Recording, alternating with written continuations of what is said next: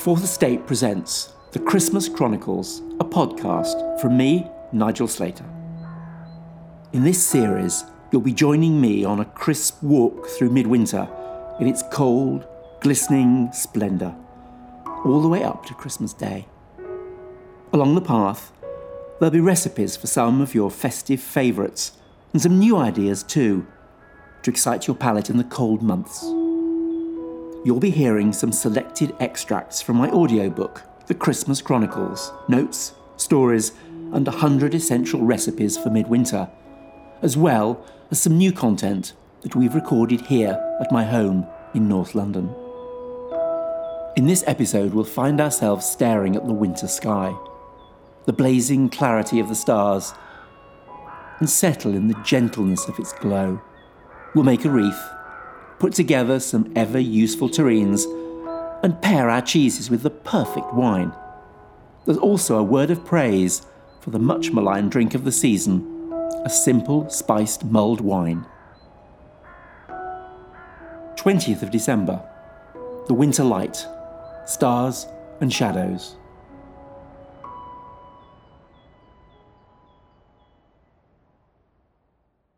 The winter sky has a clarity and gentleness that I find more pleasing than the harsh, screaming colours of summer. Softer tones, those clean Arctic blues, the whisper soft greys, and pin sharp paper whites are the skies I want to live under. The night sky is clearer in cold weather too, the stars infinitely more visible, during the months of December, January, and February, we are no longer facing directly into the heart of the Milky Way, whose brightness has the effect of making our view of the stars hazy and blurred. In winter, with the planet facing the galaxy at a different angle, we see fewer stars, which is why they seem clearer on a cold, frosty night. A clear case of less is more. Standing in the garden, even in London, it is easier to read the sky on a frosty night. Shadows are more interesting in winter too, more fuel for the imagination. As the earth tilts away from the sun, the shadows become longer. This is why, perhaps, the walk home is more scary on a winter's night, because generally, shadows are seen as ghostly, eerie, even sinister. That said, it is true that most horror films and ghost stories are set on winter nights. If there's a summer ghost story, it has escaped my attention, where long shadows lend a suitably mysterious, spine tingling atmosphere. I see them differently, thinking of shadows mostly as benign and fascinating. I often move lamps, furniture, and plants in order to get a clearer, longer, more intriguing shadow. 21st of December. A wreath for the front door. The wreath is a symbol of welcome. America and Scandinavia have a long tradition of tying a ring of evergreens to the door, but the habit has only recently become popular here. Indeed, I walk down streets in London where there is barely a front door unadorned. Wreaths of holly and red ribbons, wreaths of mistletoe, wreaths of Douglas fir and rosemary, some are clearly the handiwork of professionals, others rely on the charm of amateurism.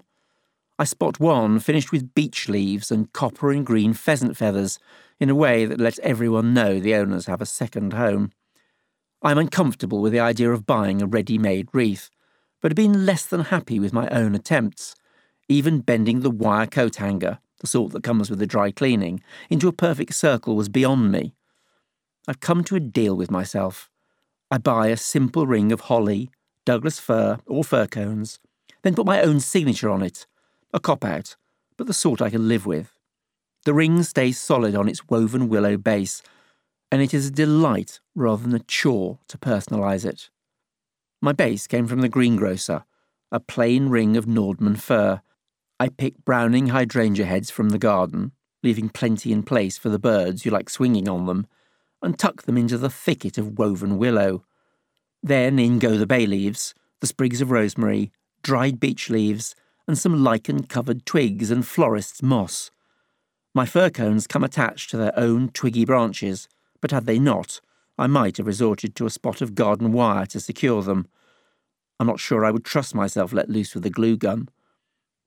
Blackberries, rather than blackberries, the sort you find on laurel bushes and viburnums, usually work here well, but I can't always find them. We can get extravagant dried oranges spiked with cloves, cinnamon sticks and curls of cassia bark. Sprigs of dried herbs and poppy heads look splendidly archaic. I find the smell of dried oranges and cloves a bit musty in an auntie's wardrobe kind of a way, but it appeals to others. The garland would include rose hips, deep red hawthorn berries, and white snowberries. Avoid shiny laurels. The most charming wreath, the one I was happiest with, was the one I bought from Fern Verrow when they had their now much missed Bermondsey market stall. It gave the impression of having been made by elves. Jane Scotter's tangle of twigs, honesty, old man's beard, moss and berries was everything I wanted my wreath to be. It was admired by many. Others, whose taste probably ran to purple baubles, seemed less than impressed by its elfin magic. I have a simpler version on the kitchen door a circle of woven hazel twigs with cobnuts in their shell. I insist it has a pagan charm. The early examples of wreaths were for the most part made up of evergreens, ivy, and laurel, but often wheat too. They were worn by Etruscan rulers as symbols of strength, the green leaves surviving through the bitter cold of winter. They symbolise the harvest, and winners are often seen to wear them, but they are best known as a sign of welcome to Christmas visitors. Traditionalists will nail their wreath to the door on the first Sunday in Advent. Most of us would declare that too early. They might look a bit moth eaten by Christmas Eve. In domestic terms, we can thank the Lutheran Church for the Advent wreath, from its first appearance in Germany in the 16th century. True Advent wreaths contain four candles, with another, the Christ candle, at the centre this last one being lit on Christmas Day. The Christian meaning is to celebrate the coming of Christ, and the idea of using evergreens is to represent everlasting life. My personal rule is to imagine the wreath as a hat. If it would look fine on the head of a Morris dancer, a mummer, or a druid, then I'm happy. More suited to the head of a racegoer at Ascot, or a reveller at an office party, it's a definite no.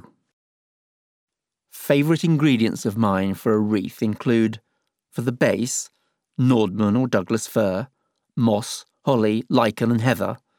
To decorate, fir cones, beech leaves, bay leaves, honesty, rosemary, feathers. To finish, cassia bark, dried poppy heads, stars of anise, birch bark, moss, old man's beard, white or blue black berries, hawthorn berries, crab apples, holly berries. The occasional slice of dried orange can look good, as can whole dried fruits, but they do bring a rather commercial look to the occasion. One of the most charming ideas in recent years was that of Petersham Nurseries, who used tiny red apples against a ring of glaucous leaves. By the way, I'm not sure what sort of person nicks a Christmas wreath from someone's door, but in my experience they do. I like to leave a very sharp piece of wire well hidden so at least I have the comfort of knowing that there is a chance of the thief drawing blood as they yank my handmade treasure from its hook. This is not, of course, a recommendation. The bonhomie of sharing a pie. We have several people for dinner tonight, and I fancy bringing a pie to the table. I could do my usual quick chicken and leek version, the one in Kitchen Diaries Volume 2, but I feel something more festive is called for a bit of rolled up sleeves cooking. The butcher has a mass of little birds, oven ready and not too expensive, on display. I decide to push the boat out and make the mother of all Christmas pies, a sort of festive sausage roll served with a generously filled circular pie with pieces of partridge breast tucked among the well seasoned stuffing. It is simpler than I've made it sound. There is a bit of work to be done here, but not as much as it first appears it takes me just over an hour to get this beauty in the oven. To get a crisp bottom, make the pie on the removable base of a steel tart tin and bake on a preheated baking sheet. The bones from the little birds can be browned and simmered with bay leaves and onion, then used as a stock with their leg meat and some pearl barley or small pasta such as orzo. To make a light but sustaining broth. The pie is jolly good eaten cold too, like a pork pie, in which case I would unscrew the lids on the pickles. Decorating the cake. You could taste the icing even before you came downstairs. The powdered sugar hung in the air, wafting ghost like into every room, settling in a sweet veil on every piece of furniture. Even the dog tasted like a bonbon. I sat, head on hands, for hours, watching my mother decorate the cake. She struggled to get the texture thick enough to make the necessary waves. Too thin, and the peaks collapsed. Too stiff, and the curls of snow break, looking as if Santa's sleigh has flown too low and flattened the lot. The snowdrift effect is made by dabbing at the surface of the iced cake with a blunt ended knife. One of the knives with yellowing bone handles we inherited from my gran does the job perfectly, having the correct width and soft edges. Mum made the snow scene with a flourish of someone who has done it all her married life. I watched intently, looking out for the best wave, by which I mean the highest and the most perfectly formed. To a nine year old, this means the Matterhorn rather than the Malverns. Our cake was always wrapped in a wide red and white ribbon, made from thick paper with heavily frilled edges, which cuddled the cake like a roll neck sweater. It came with a bit of last year's icing stuck to the fringe. The extravagance of the ribbon comes as a blessing, instantly disguising the less than perfect sides. The top, with its pure white drifts of Tate and Lyle loveliness, had, for years, been adorned with a trio of pointed bottle brush trees, their green spines dusted with paint. A short, fat gnome, a curious looking creature, neither Santa nor elf, with a lump of icing impacted on the base. Finally, the job is signed off with a piece of gold plastic, shaped like one side of a sleigh, bearing the legend Merry Christmas the S having been snapped off one year in a moment of overexcitement as the cake was sliced.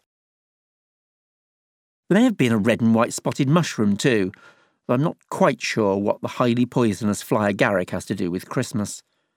I was eight, and with a deep sigh, Mum was handing the cake decorating over to me.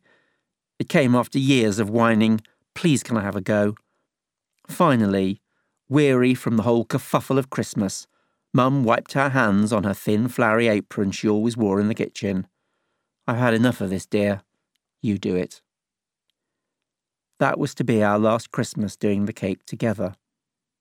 The final time we peeled off the brown paper that protected the cake from burning as it baked. The last time I sat impatiently waiting to press the little plaster Santa into the snow. The final time we would taste the icing sugar air on our tongues.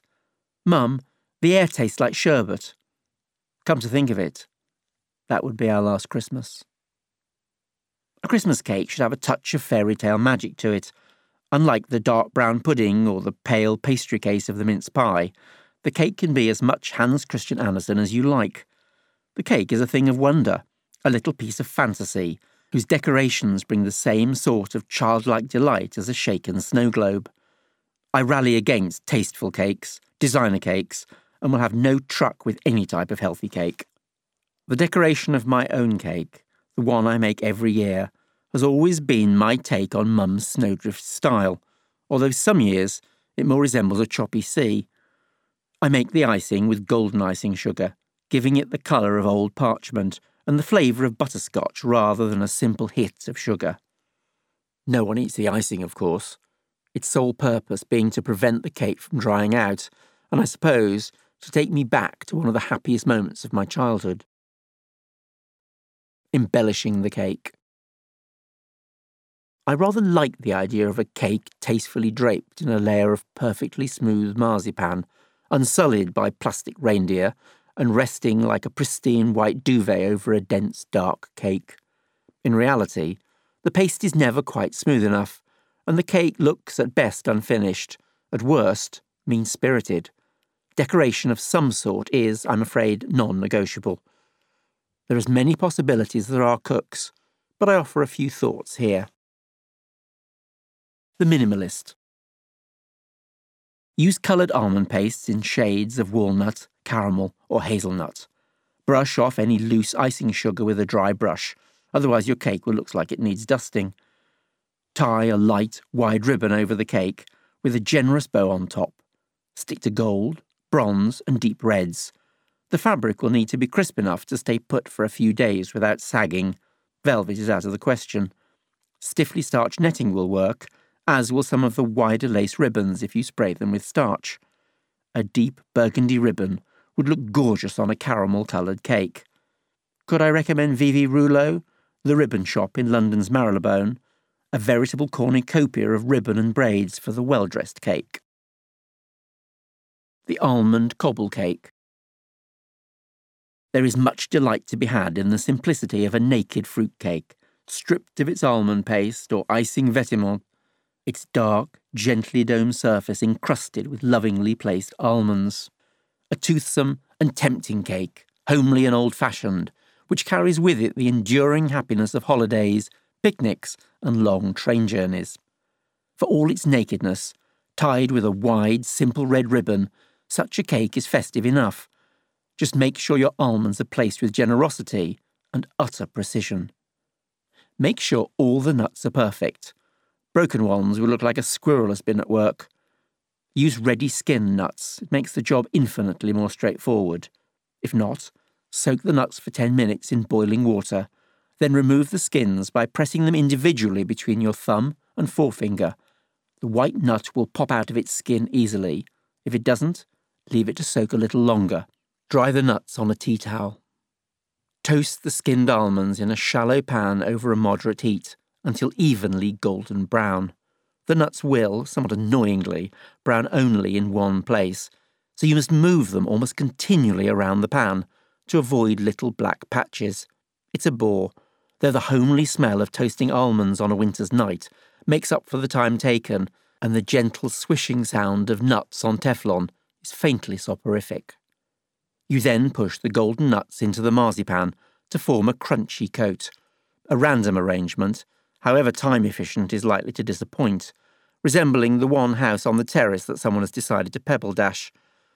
If the effect is to work at all, the nuts should be placed in soldierly rows, snugly abutting one another, going in ever decreasing, tightly packed circles. It's a good look, providing protection for the marzipan and offering the crunch needed to balance the soft almond icing.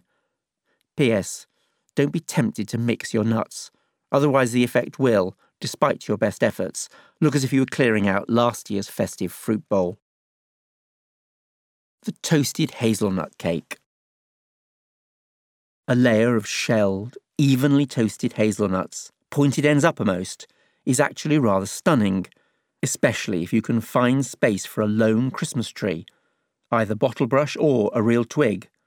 I rather like icing the cake, then freckling it with whole, roasted hazelnuts and crystallized pears. The crystallized fruit cake. Crystallized fruits, thoughtfully arranged on the surface, give a fairy tale effect to your cake and look enchanting in candlelight. They also have the advantage of being the quick alternative so you can finish the cake on Christmas Eve. The downside is the overdose of fruit, the cake itself being already chock a block with raisins and cherries.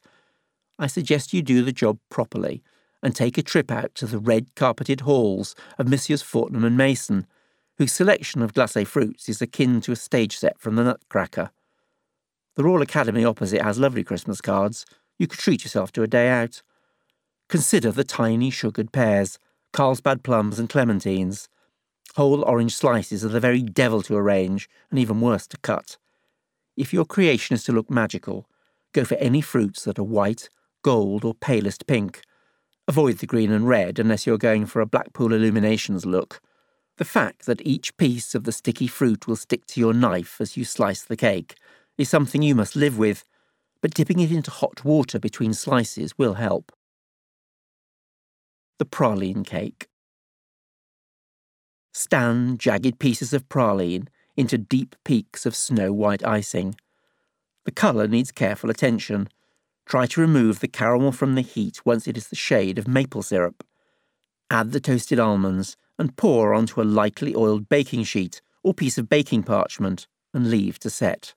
snap into large shards, and stick them into the icing. A few edible gold stars can be fun here too. The icing. What are we to do about icing? Clearing the plates after slices of cake have been passed around leads to the inevitable pile of unwanted icing.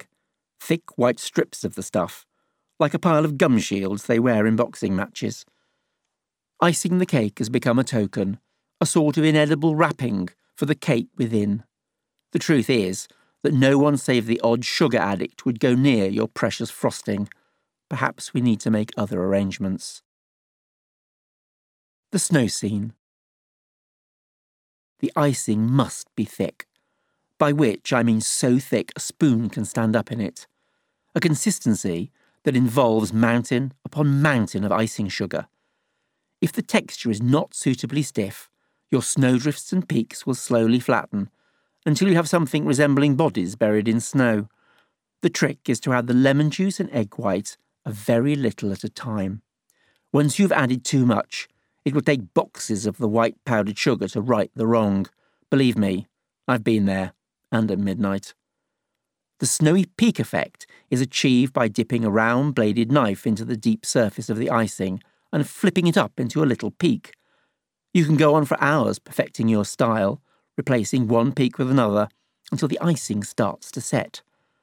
A word of icing wisdom. Don't be tempted to cover the cake with a tea towel until the peaks have set. The weight of even your lightest piece of spotless Irish linen is enough to flatten your perfect peaks. Greeting old friends. The sight of a cluster of dark green bottlebrush Christmas trees in differing sizes still brings a lump to my throat. They decorated every Christmas cake of my childhood. The most welcome decorations, the ones that bring joy to everyone's heart, are surely those that come out year after year. The feeling of familiarity, of Christmas cakes past, and a certain continuity is comforting. Even the most chipped Santa receives a welcome like an old friend. The fact that your snowman has had the same brick of yellowing frosting attached since 1984 only seems to add to the fondness the family has for it. The cake decorations are the nearest some of us get to family heirlooms. There are, of course, those who insist on moulding their own decorations out of marzipan or modelling icing, painting them with edible colouring with a certain fastidiousness. All thoroughly admirable, yet somehow strangely wrong, as if someone was trying a bit too hard. While we are marvelling at the latest masterwork of creativity, what we really want is that chipped Santa and a cheap bottle brush tree, that little piece of family history. It's a Christmas cake, not the Sistine Chapel. A word in praise of mulled wine. It is fashionable to trash the very notion of mulled wine. The dissenters have a point. Most mulled wine is indeed quite horrid, bargain basement red, a squeeze of acidic, watery orange, more spices than a bowl of cheap potpourri. Most unforgivable of all are those recipes that involve clearing out the drinks cupboard, or made in a desperate, determined attempt to get everyone pissed as quickly as possible. Maybe we just have to admit that mulled wine is simply about having a good time, a drink with which to celebrate a jolly, frivolous occasion. Let's think of it as an end of term for grown ups. Nothing more sophisticated than that. Hot, spiced wine comes into its own as something that will smell suitably festive, get everybody in a rumbustious mood, and generally knock the edge off things. A nice, simple spiced wine for serving hot. It's 6:30 p.m. You are weaving your way through the crowd with their earmuffs and scarves, reindeer hats and woolen mittens, trying to get to the south end of the market, where women in white aprons are baking flatbreads with onions and ham. You manoeuvre your way past the huddles of office workers and students, shoppers and tourists clutching their steaming mugs. We're not talking paper cups here, but decorated china mugs, often dated, and to be kept as souvenirs. The air is all ice and spice, chilly enough to need your scarf, yet warm with cinnamon and aniseed, and the deep grapey notes of red wine that has been simmering in cauldrons with spirits and cloves. I have drunk glögg in Stockholm, glühwein in Cologne, glögg in Oslo and Glöggi in Helsinki, and all have the ability to turn a frozen tourist into the happiest man alive within five sips. It comes as no surprise that Glühwein translates as glow wine. The mixture of steaming red wine, warm cloves, cinnamon, allspice, and star anise is the very essence of Christmas. I know a few other drinks that so accurately tell you the time of year in one sip. Recipes for mulled wine vary with country, city, and tradition, but have much in common. We've been warming wine and spices since Roman times. There is a recipe from 1390 in the Forme of Cury, one of the earliest printed recipe books, which suggests grinding together cinnamon, ginger, galangal, cloves, long pepper, marjoram, cardamom, and grains of paradise with red wine and sugar. Most modern recipes seem to include nutmeg, orange, lemon, and an aniseed spice such as the suitably festive star anise or fennel seeds. Some gild the lily with a shot of whiskey, vodka, or rum. In theory, the mugs or glasses of warming punch are served with some sort of biscuit or bun, usually spiced with ginger or cardamom, but I've only ever seen them accompanied by heartier fare, such as creamy spätzle. Nothing short of a plate of tartiflette will warm the soul quite so effectively. My recipe for mulled wine owns more to glögg than our own mulled wine. I do think a shot of spirit helps, but it must be a small one, otherwise you'll end up adding too much sugar to take the rawness out.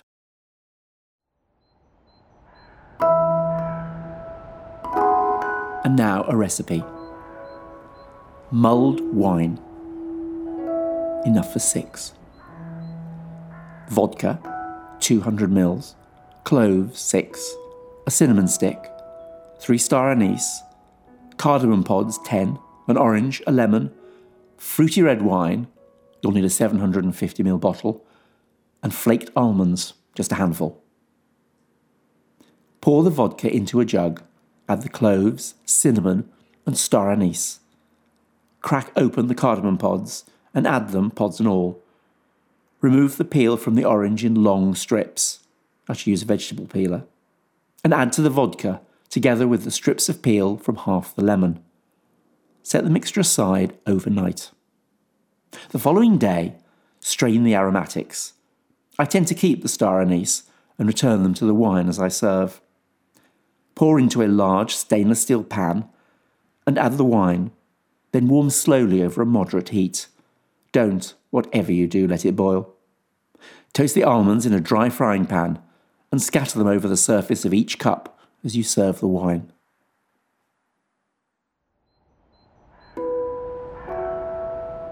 Twenty second of December. A terrine or two.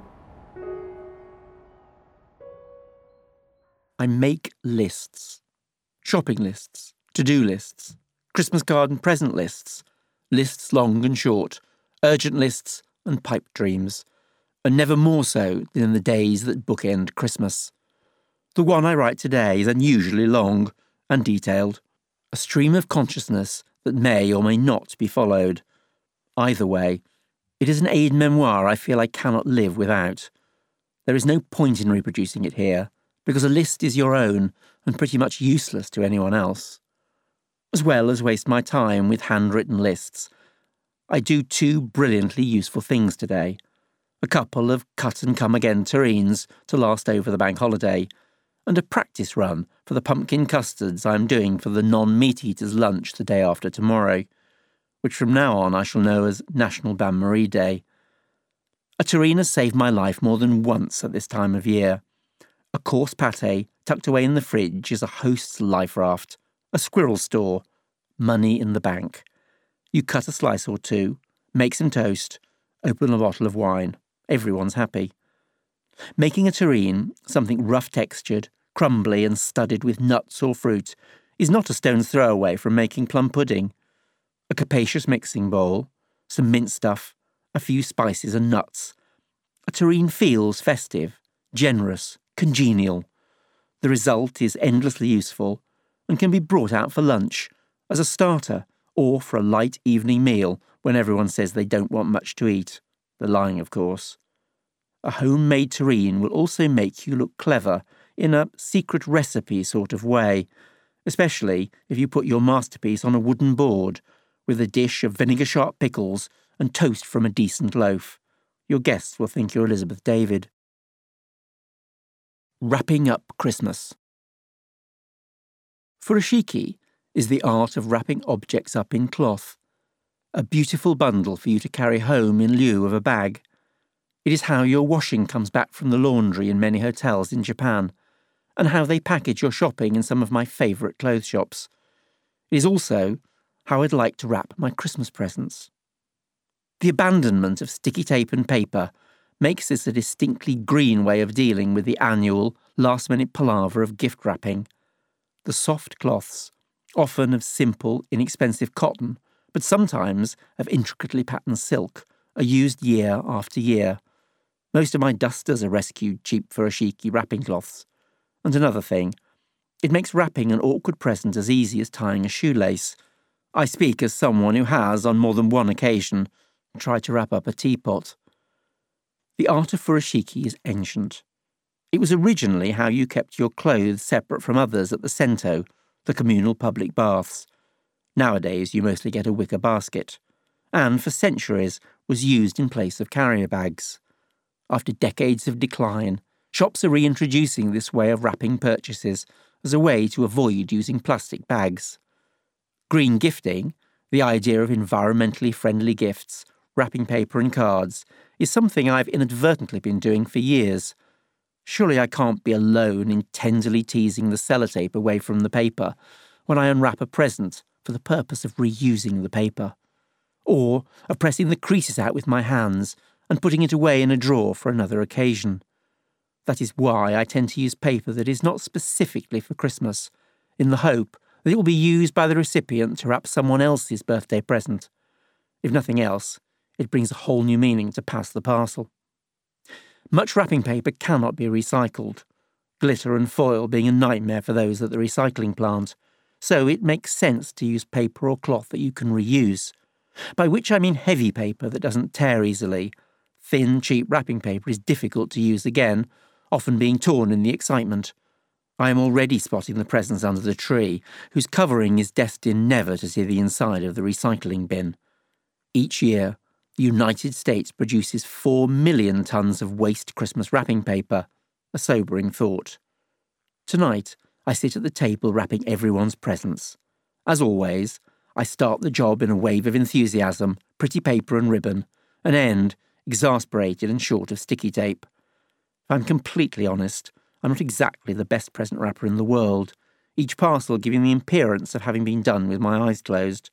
The trick is to allow enough time, which isn't easy on Christmas Eve, the cook's busiest day of the year, hence my early start. I have a healthy respect for exquisite wrapping paper, buying it even when I don't need any, just to have it there when I do need it. I do the same with cards too, it's a thing. I delight in being given a meticulously wrapped gift, especially when the paper has been artfully secured without recourse to sticky tape, which of course brings me back to Furoshiki and my plan for next year. 23rd of December. Getting the Blues. A wedge of blue, its veins running like a road map through the creamy curds. Something soft and giving, its tendency to roam held in place by a downy white robe.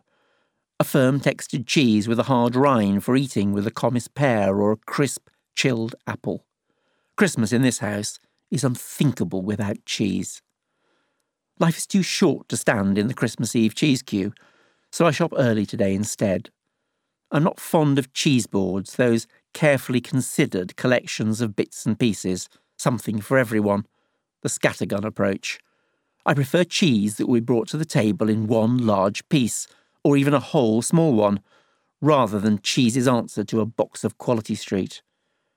I tend to go for quality over quantity.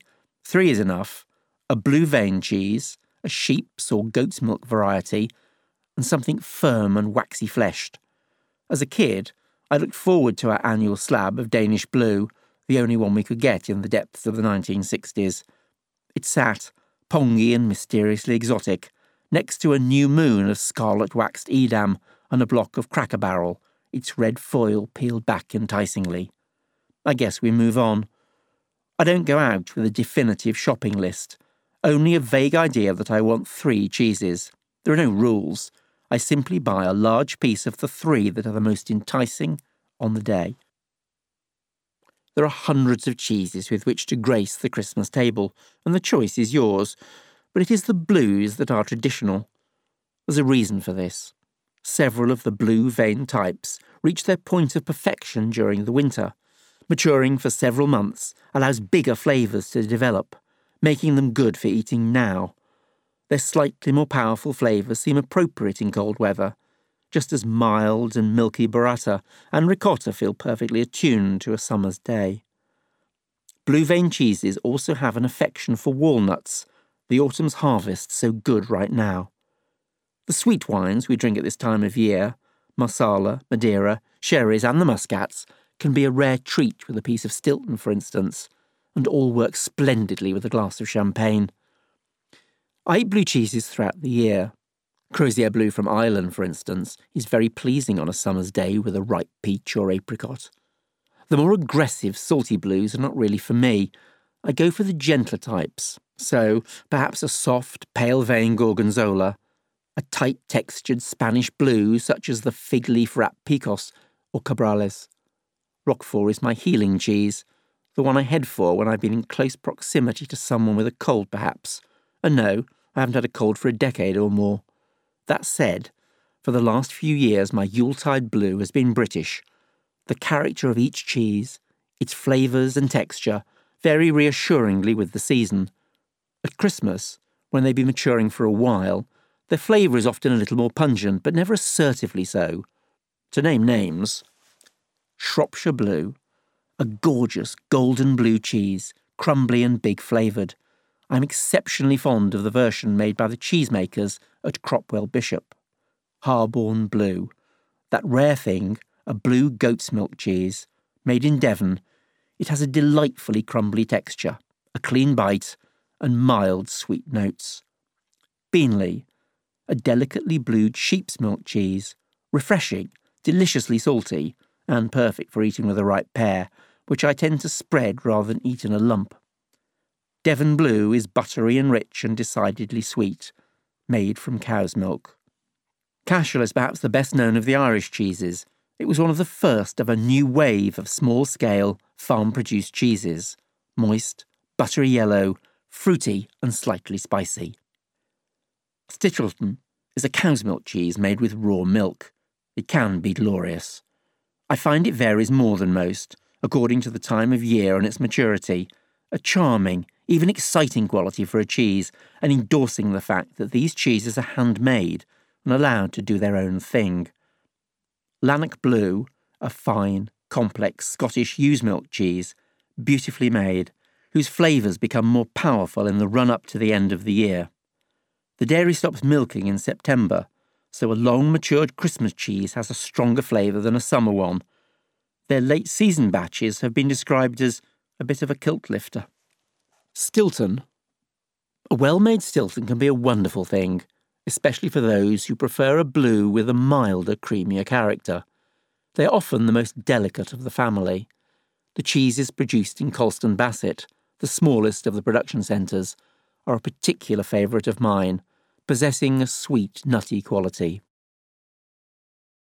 Keeping your cheese. You can, despite what you've probably been told, keep your cheeses in the fridge. That screaming noise you can hear is a thousand hysterical foodies throwing a hissy fit at that last sentence. The problem is that a fridge should be running at 3 degrees centigrade. Cheese really doesn't like to be stored any lower than 5 degrees centigrade so a fridge is not ideal. However, you may find, as I do, that wrapped in waxed paper and kept in a lidded plastic box in the salad crisper, your cheeses keep in perfectly fine condition. Don't even think of using cling film, especially if you give them an hour or two out of the fridge in a cool place before you serve them.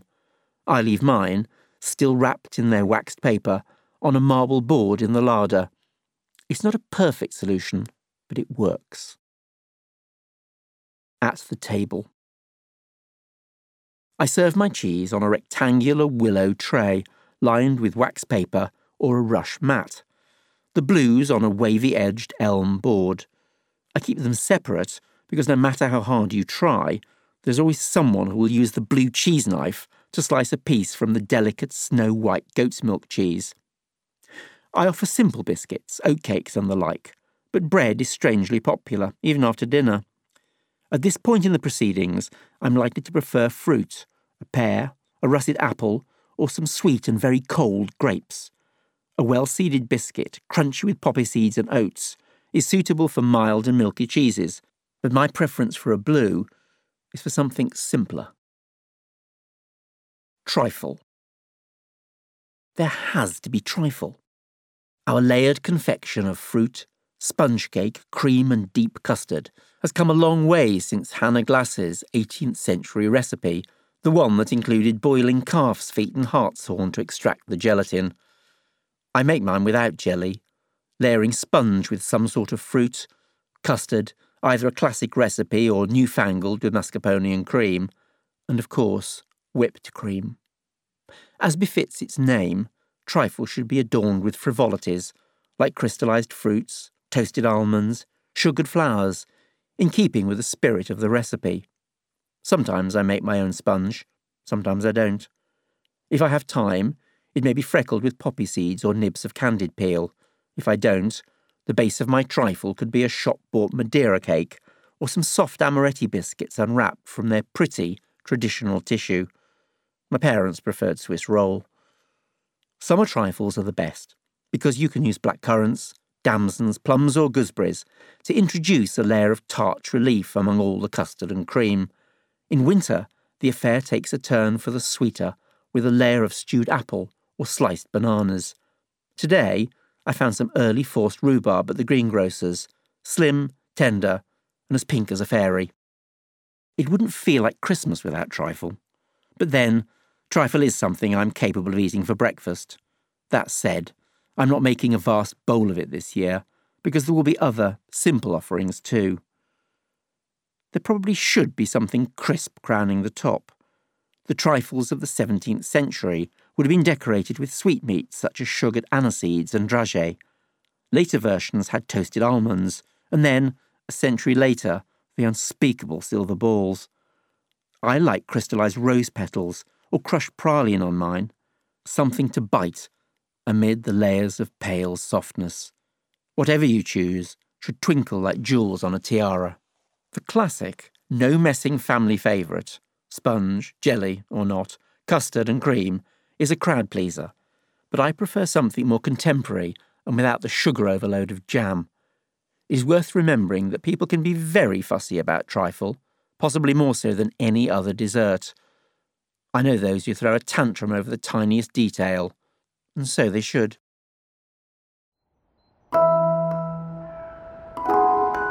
Thank you for listening to this episode of the Christmas Chronicles, a podcast from me, Nigel Slater. The Christmas Chronicles, notes, stories, and 100 essential recipes for midwinter is available now in hardback, audio, and ebook and published by Fourth Estate. Join me again in our next chapter as we delve further into the season and I share some more recipes and wintered stories.